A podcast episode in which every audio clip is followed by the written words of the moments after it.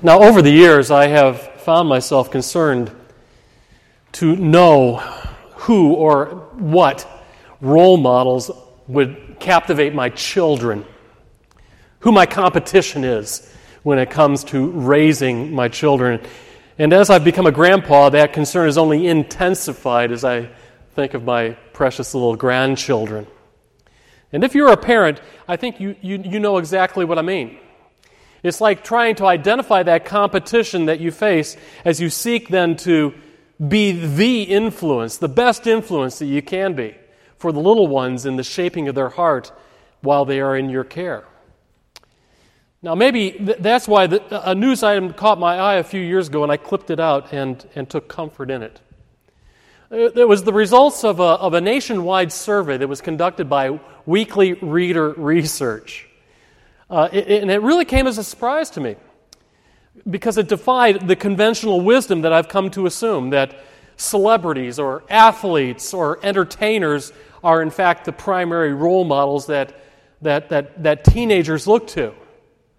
Uh, but, but instead, the, the survey revealed that 67.7% of 12 to 18 year olds believe that their parents are the most important role models in today's society. Number one on the list.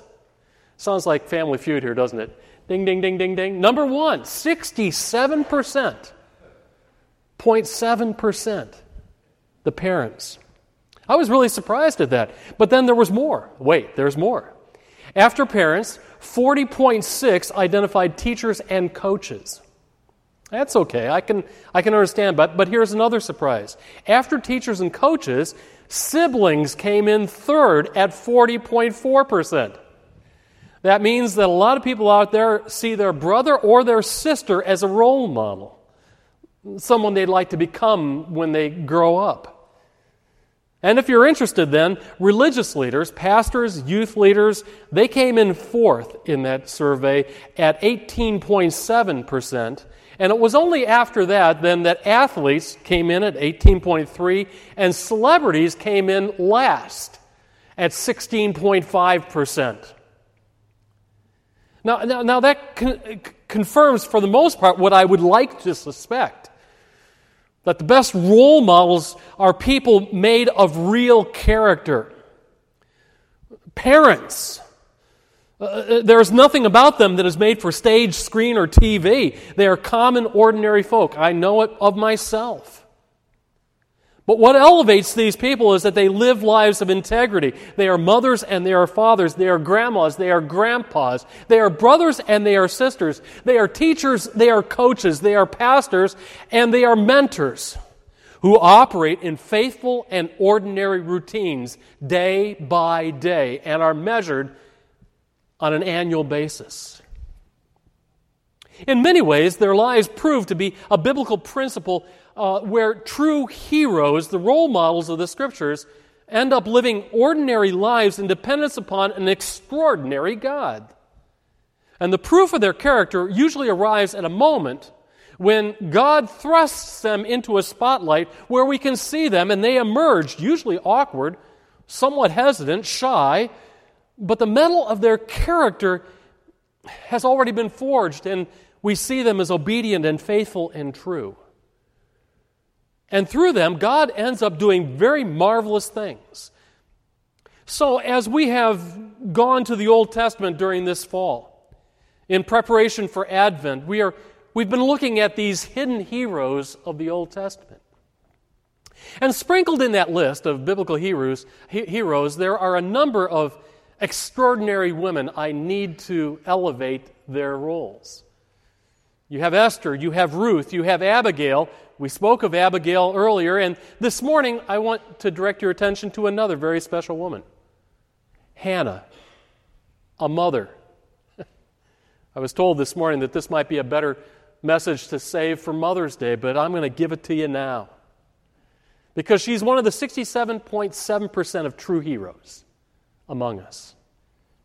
Now, you're going to find her story in the first two chapters of 1 Samuel, and I'm going to ask you to turn your Bibles there as I, as I kind of cover that ground in the first two chapters of 1 Samuel. And it's appropriate to look at her story today and discover a few critical lessons, principles to take to heart. Now, reading the story may actually sound familiar to you. In chapter 1, we are introduced to a man uh, named Elkanah by name in verse 2, who is possessed of two wives. One of them he loves, but is barren and without children. In verse 4, we are introduced to the other, who has given him a pile of sons and daughters. Now, does that story sound familiar? Does it have a biblical ring to it? Top it off with the fact that between the two wives, we find that there's a bitter rivalry. You see that in verses 6 and 7. Again, does that story sound familiar? Let me toss out a few names. You have Abraham with Sarah and Hagar. And, and, and you're familiar with that story because it, it, is a, it is a classic story of a household rivalry with an added twist of infertility and promise somehow bound together. And when you look closely in the scriptures, you will find, in fact, find quite a list of women chosen by God to receive the promise of love as well as the gift of a child, but find out that humanly it is just not happening. Who knows why God chose to work this way with these women, but, but He does. And when we look at Hannah, it's not hard to see the impact that it has had on her life. As pastor, I've been involved with any number of couples who struggle with infertility. And they are often the ones who find days like Mother's Day to be particularly stressful. And keenly aware of their desire for children, they are constantly being reminded that there is something wrong. And the years are not kind to such couples. Some find that it's more than they can handle. And I'm sure you may know couples like that as, as well. Their hearts are sensitive to the issue. That part of their life is like fragile crystal, it can be easily broken. And you can just imagine then this woman, Hannah, here in 1 Samuel. We have no idea of her age here, but we are told in verse 6 that the Lord had closed her womb and her rival kept provoking her to irritate her. As one poet has written of her, it said, she was dancing on her, on her crystal heart, seeing how many pieces she could break. Can you just picture the scene? Peninnah, the rival wife, the one with all the children, probably spent every day parading her children uh, in front of the, the household. And Hannah had no place to hide. She lived in the same house. And you can imagine that for some people, the burden like that, a daily grind, a daily conflict, might make them hard brittle. And certainly, te- Hannah was tempted in that direction. Look at verse 10. It's, it says that she was, she was tempted with a bitterness of soul. What a turn of phrase that is a bitterness of soul. Do, do, do you know what it means to be possessed of a bitterness of soul? Some of you do, and then the question is what do you do with it? Do you resign yourself to it and then just become harder and harder and harder? Well, I want you to look and see what Hannah did. In verse 10, it says, She wept much, but then it also says, She prayed much. She wept much, but she prayed much. And maybe in, in that little phrase, uh, there's a secret as to why God chose to do this again and again in the Bible. I can't help but think that for the extraordinary children that God wished to place on this earth, He needed to have extraordinary women to raise them up, or moms who care. And somehow during the years, Hannah's heart was made deeper and deeper as it was dredged by weeping much and praying much. And it certainly led her to do one very beautiful thing. Look at verse 11 in chapter 1. She made a vow. You say, and she made a vow saying, O Lord Almighty, if you will only look upon your servant's misery and remember me, and not forget your servant, but give her a son, then I will give him to the Lord for all the days of his life. Do you have a prayer request before the Lord like that, similar to that? A prayer that, that, that, you've prayed for so long that it's become forged, as it were, into a vow? You notice that it's not a prayer, it's a vow at this point. It's, it's something certain, hard, shaped, formed, developed. It's drilled. It's drilled down into the heart. It's not a bargaining chip type of prayer, but it is a determination to live in deeper dependence upon, upon God. And it is not for something to satisfy a moment, but is a matter that defines a whole commitment to God. And so you pray it and you pray it and you pray it, even though others may think you to be a fool. In verse 12, that's what she did. And in fact, Eli, the, the head priest of the time, did think her to be a fool. In verse 14, he, you'll notice in chapter 1 there, he comes to her and he says, Are you drunk? And in verse 16, she goes, I know who I am. I am a woman deeply troubled, but a woman who belongs to God. And then if you paused at the end of verse 16, you will note that, that saints of great character are revealed not in times of great triumph, but out of the longer stretches of great anguish and grief. It's there that we find the stuff where they are really made from. Eli, for some reason, receives a word from God and passes it on to her in this encounter. He says, Okay, go get ready for your baby. and lo and behold, in verse 20, she has a son. Samuel is born. And here is at that point where we learn some lessons. The first being that moms who care make their vows and then keep their promises. Now, keep in mind, Samuel's arrival was an act of God.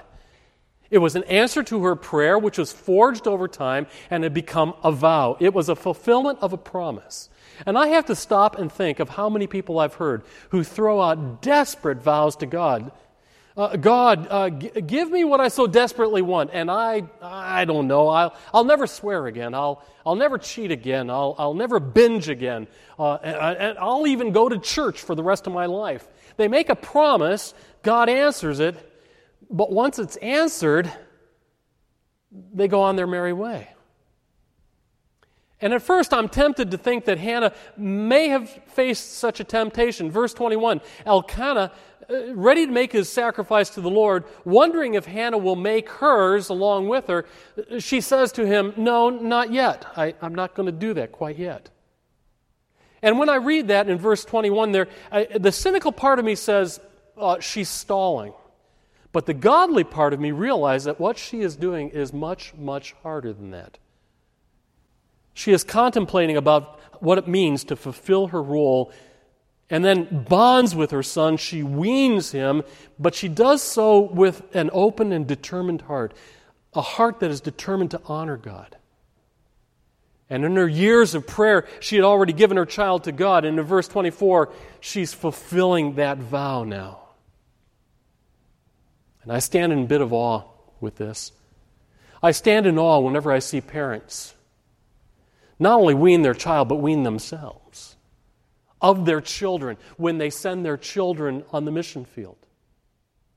I stand in awe when I see parents trust their children to God's care and then step back as they leave home and enter into a hostile and dark world to be the light. I am in awe because I know it it's a risk and it must hurt. And especially for Hannah, uh, with a heart that has been made as tender as crystal for years, now touching her baby's hand, only to know that she has made the vow to give that child away. But I read in verse 28 the, the dedication So I have also dedicated him to the Lord, and as long as he lives, he is dedicated to the Lord and they worshiped the Lord there. Moms who care make their vows, keep their promises, and then the next lesson is they celebrate their blessings. Chapter 1 ends with a very tender scene. It's, it's a scene of a mother and a son worshiping together. Chapter 2 gives us an idea of what their, what constituted their worship. because it gives an idea of a prayer that stands like a liturgy at the center of their relationship.